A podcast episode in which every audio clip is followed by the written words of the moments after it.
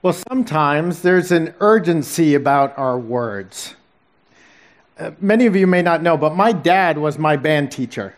He was supervisor of music K through 12. So when I got to high school, I had dad as a teacher, which is a good thing. If you're late for class, you can get some free hall passes and all that. But I have great memories of dad as my teacher. I remember one of our rehearsals, we started early in the morning, about 7:05. And this particular day, Dad was really energized.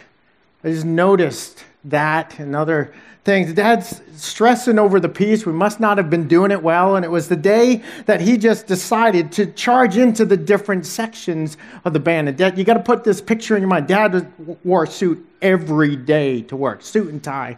So he's going over to the, the percussion. Take it from measure six. Right, one, two. And he's just moving from section to section.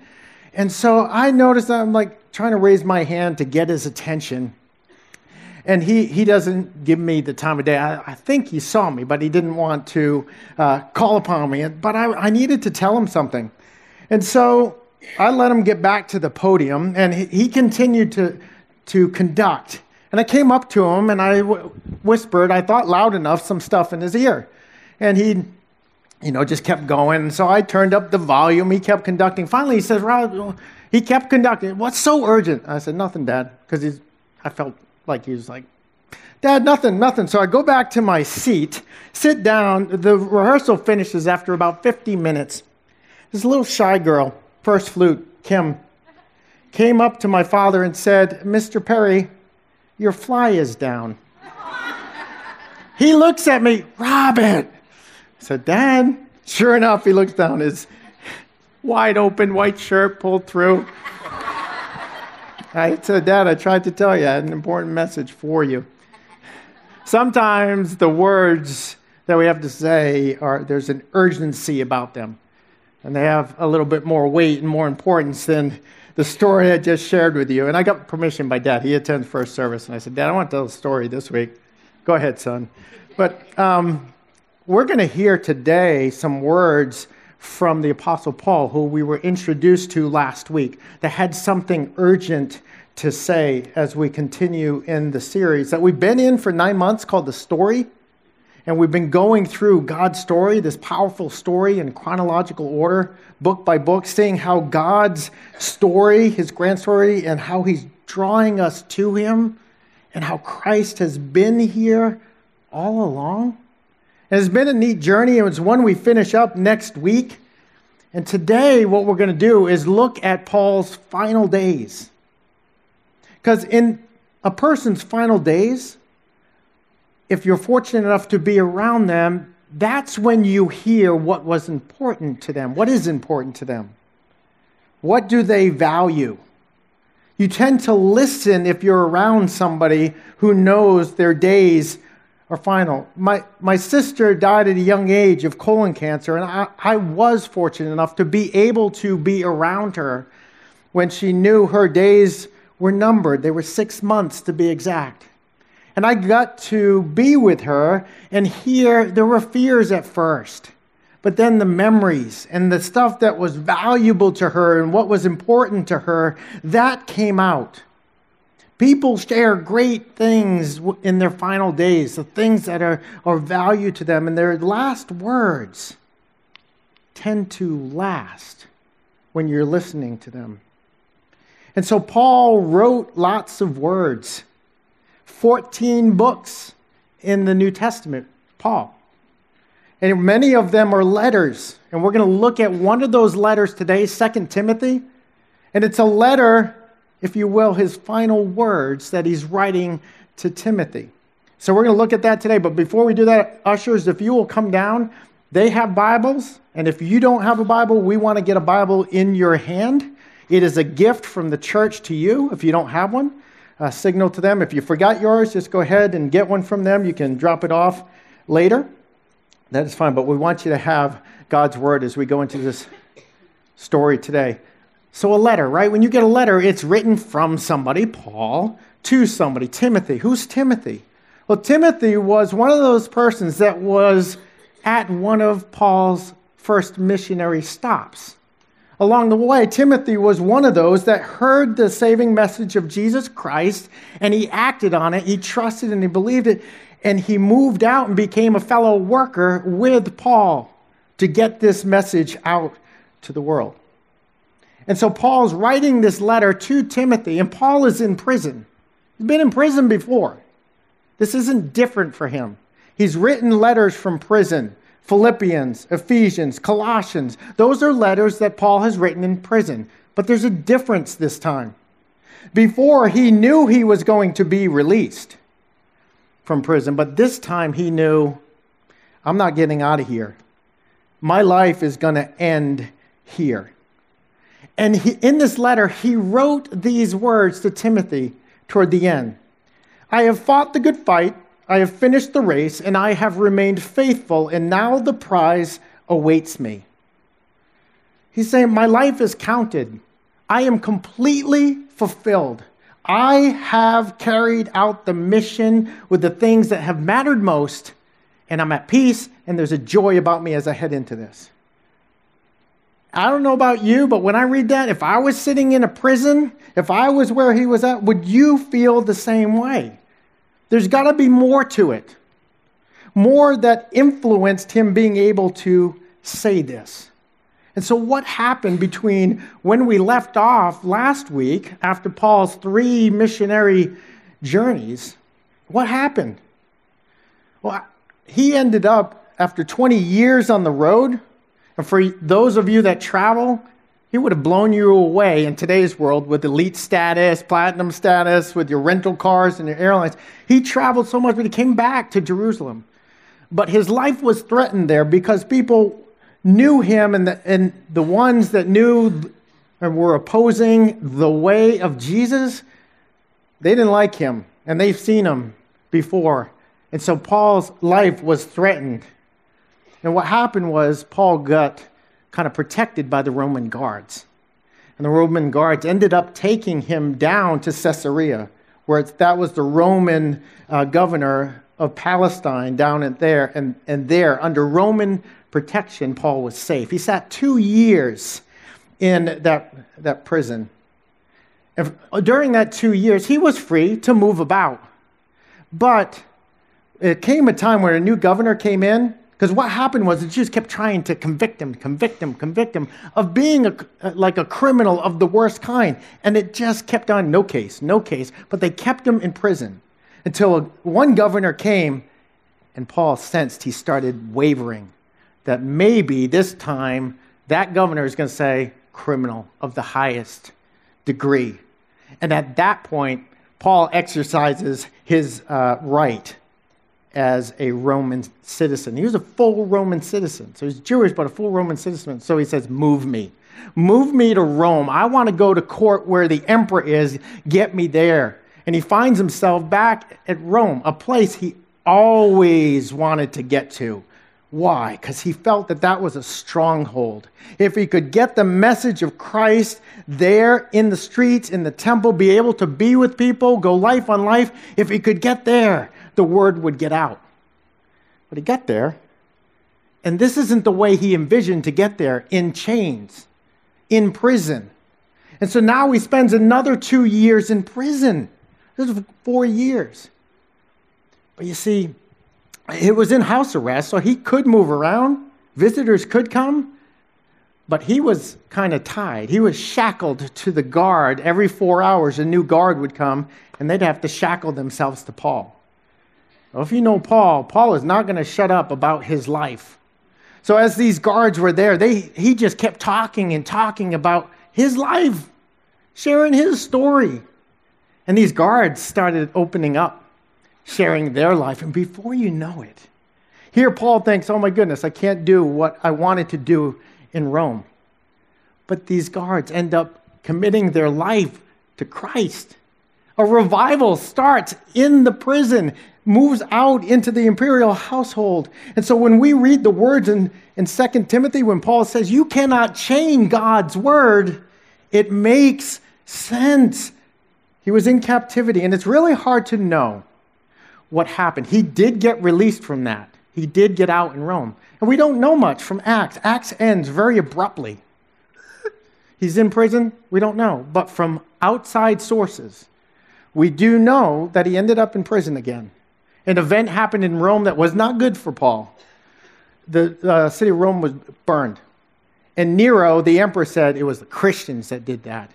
And so they found Paul and they brought him back. And this time there was no house arrest. For us, we need to think solitary confinement. We need to think maximum security, no visitors. Even if there were visitors, the Christians were either scattered or killed.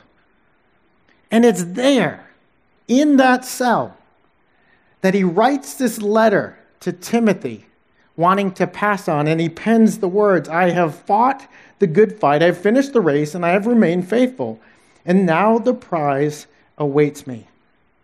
He's saying, I'm fulfilled. I got here. I did my mission. I look forward to the prize. We don't sit in prison. We don't know our final day, our final hour.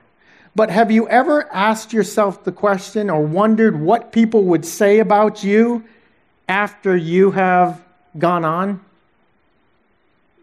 You're like, Rob, can you get Joel back out here?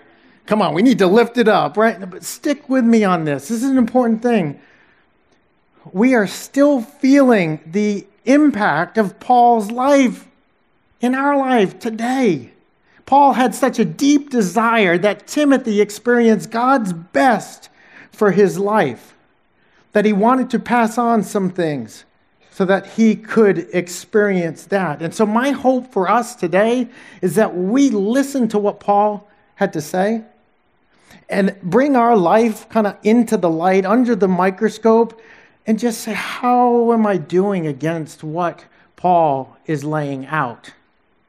And maybe it will encourage some of you. Uh, let it do that.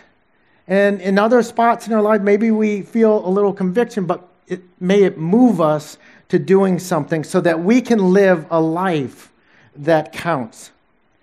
And so, Paul's last words in this letter kind of had two key themes, ideas that he was trying to get across to Timothy. The first is this keep enduring. Endure suffering along with me as a good soldier of Christ Jesus. He's saying, listen, Jesus promised trials and tribulations, and you need to endure. Why? What happens when it gets tough? For me, the tough don't get going. A lot of times I want to run, I want to stop, I want to quit, I want to compromise. And Paul is saying, keep enduring for the sake of the gospel. And it makes me go, how? How do you do that? We don't like to suffer, right? That's why we run from it. And I, I don't want to develop this this week because if you listen to last week's message, Dave spoke about how do we um, endure in the suffering. So I want to direct you to last week's message. But Paul says basically, you're going to do it by God's strength, not yours, God's strength, and allow you to keep enduring. That's all I want to say here. That's one whole angle of this letter. Keep enduring for the sake of the gospel. The, the other one, and we're going to spend time in this, the, main, the other main point and idea is what he says in 2 Timothy chapter 1.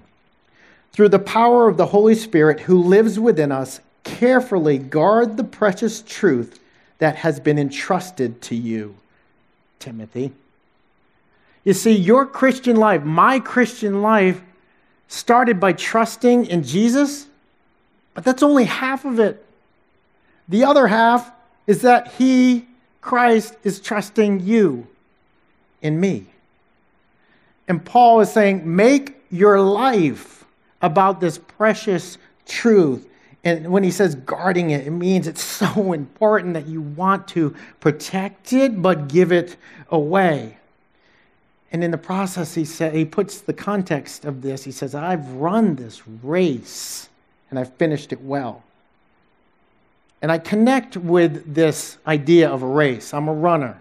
I've run since I'm 18. So that means I've run now for about four years. that is cruel. Oh, no. I'm just trying to actually see if you're awake.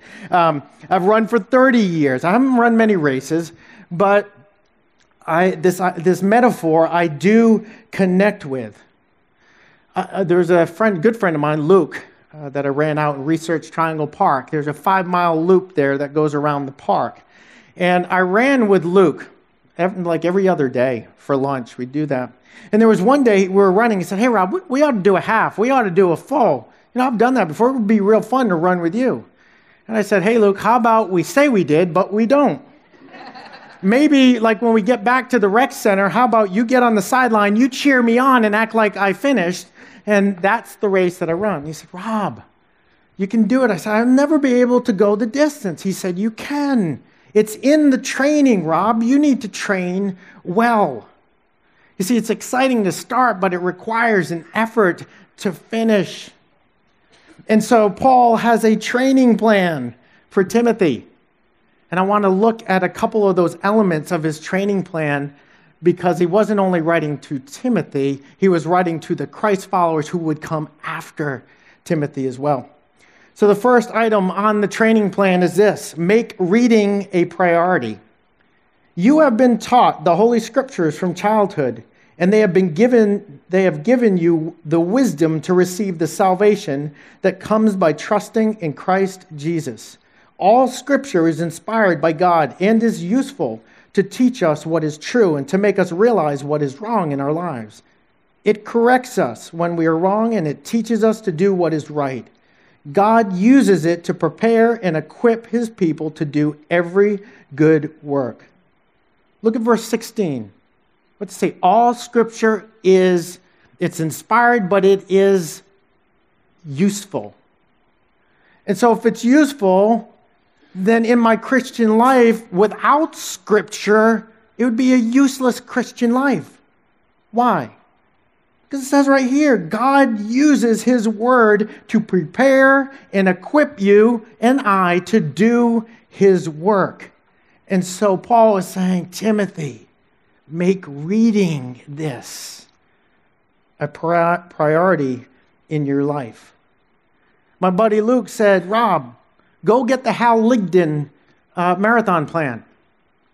I said, oh, he pointed me to it. This days before uh, the internet was far along. But I got it. I printed it. I put it on my nightstand. If I just left it there, all my training would have been useless. But I focused on that. I looked at it. I applied it. And I was able to finish races. I put the plan into action. And Paul is saying, Timothy, this stuff is huge right there. It's so important. And if we are to imitate Paul as he imitates and follows Christ, then we ought to be reading this so that we are taught, so that we are, and I don't like this, you don't like this, corrected. That God would use this to correct, correct us. Bible calls it sin. It's the stuff that God doesn't desire in our lives. Not because he wants to squash all of your joy, but because he's the one that created us. He knows exactly what you need for life.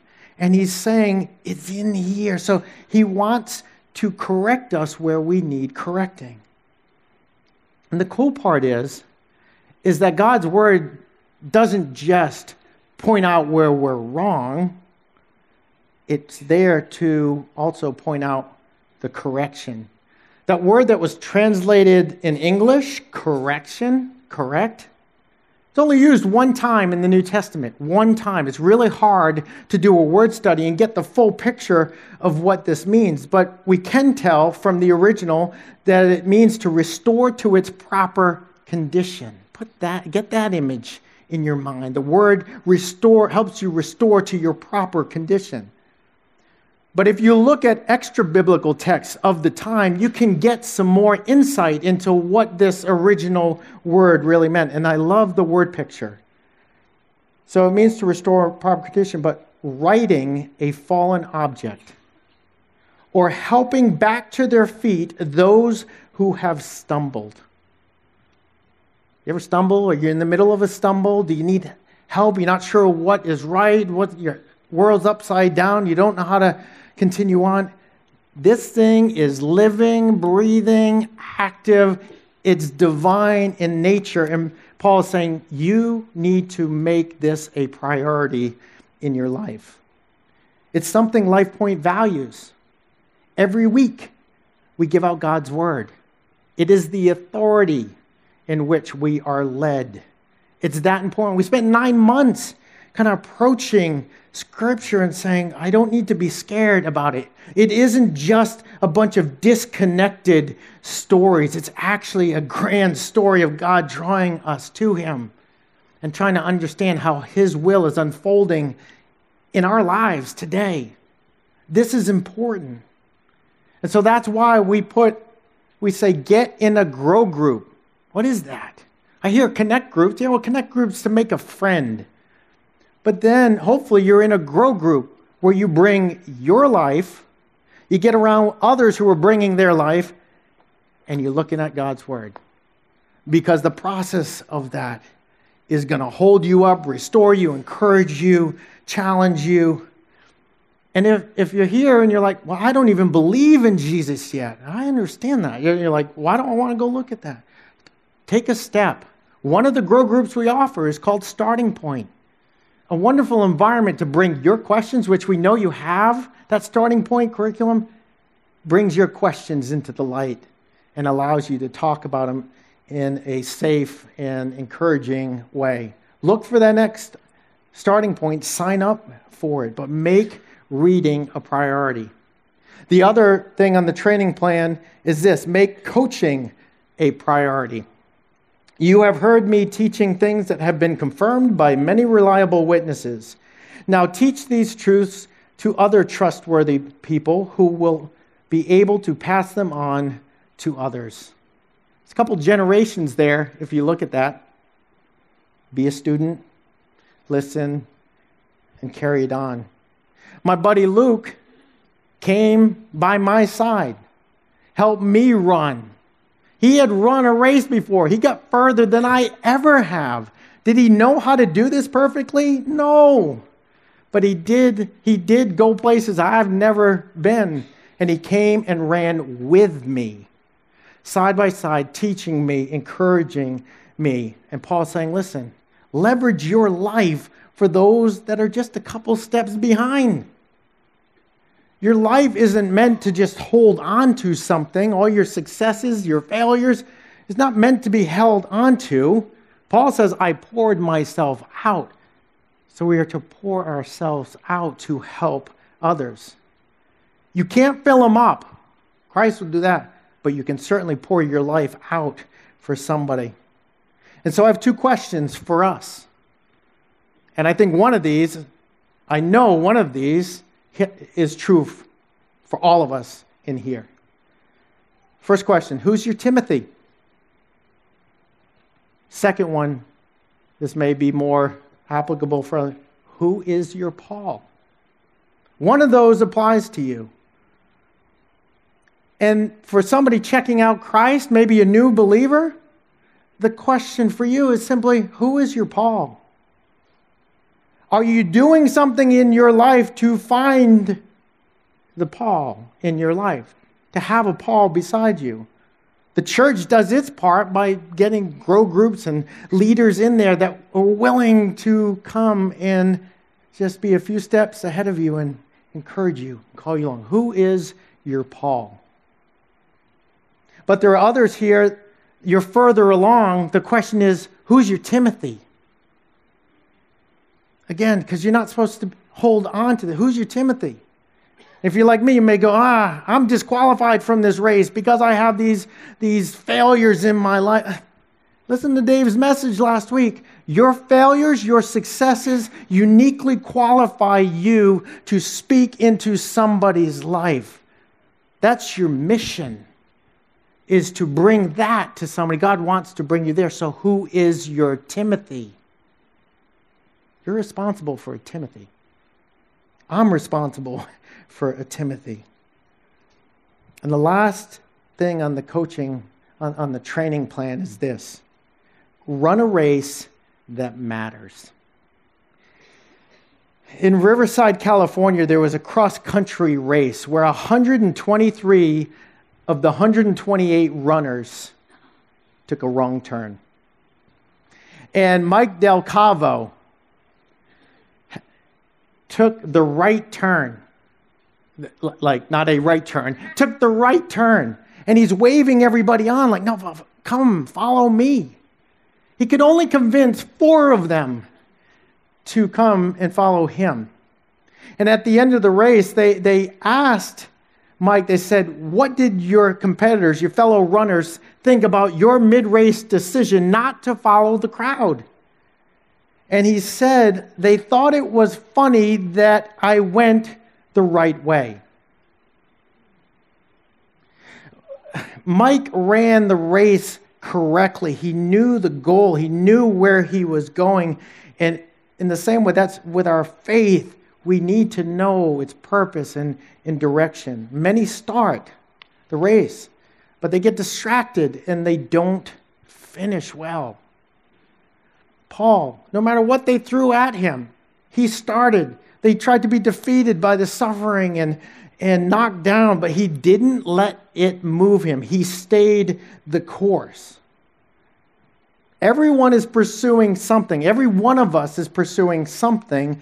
The question or the matter is will it last after we're not here? How do you, how do you even know the answer to that question? I think, you, I think we got to ask ourselves a question then to find this out. Is just simply say, is what I'm living for, what does that mean? is what I think about, do every day, my actions, my behaviors, my thought, everything about me. Is it one of those things that when I know if this was my final days, would it be something that I pass on to my daughter, Elizabeth and Nick? Would it be what you're living for? Would it be one of those things say, you need to be about what I was doing? Because if not, you need a mid race course correction. And Paul's saying, Timothy, be about guarding that precious truth that you've been entrusted with. He was driven by this. We read, Paul says, So I am willing to endure anything if it will bring salvation and eternal glory in Christ Jesus to those God has chosen. He's saying, as long as there is somebody that doesn't know Jesus, I, Paul, am going to go about making sure that my life, I get to be with them and I get to hopefully share the news about Jesus. The way he told Timothy to do this, he said, preach it. You're probably saying, well, Rob, that's your job. Preach it. I'm here, preach it. And part of that's true. There is a special position not position. Uh, there is a special role give, that you will do that. But if you look at preaching in the Bible, every one of us who are believers in Christ are called. It's about telling the story. You have a story in your life, and that's what preaching, preaching is about. And we value this. Our mission statement is helping people connect with God. Why? Because without Jesus, they're disconnected and Paul knew that the most tragic thing in life is that somebody would perish and face eternity separated from God and not experiencing life as they should here in the here and now. And that drove him. I've got this reminder every time I walk out of my office that I have a gift that was given to me that I need to pass on. When you walk out that door, there's some offices on your right, but right next to a wall is an AED device. And that it's used for, and it's very successful. There's somebody in here is having a heart attack, that thing will bring life to that person. Imagine if I knew that was there and somebody's struggling and I leave it there. That'd be criminal, tragic, and wrong. And Paul's saying, guard, share that precious truth. Listen to how he says Romans 10, and I'm finishing up here in a second. For everyone who calls on the name of the Lord will be saved. But how can they call on him to save them unless they believe in him? And how can they believe in him if they've never heard about him? And how can they hear about him unless somebody tells them? And how can anyone go and tell them without being sent? That is why the scripture says, How beautiful are the feet of messengers who bring good news. The messenger bringing the good news is what Paul was all about. And I want in my life, uh, you know, I have in my life eternity with God. I want that for those of you that don't have that. Let's talk. Come up after. But even more than the eternity, the, some will say the insurance. Uh, no, it's life here and now, too. And I want to be known for something. I don't want people to go, hmm, who was he now? What, what was his life all about? I want people to say he endured. He went wherever God put him on mission, whether it's out at Research Triangle as a programmer and his home in his neighborhood here. And so he was on mission and he passed things along. And I pray that that, as we hear today's word, that that is what you're about, is bringing glory to God and life to others through Jesus so that when you get to the end of your life, you can say, I've run the race, I've finished it, and I've been faithful. Let's pray.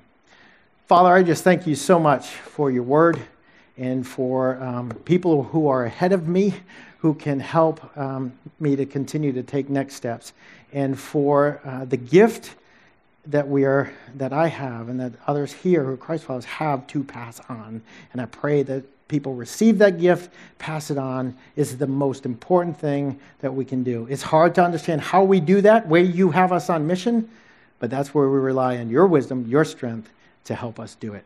We love you, and it's in your son's name I pray. Amen.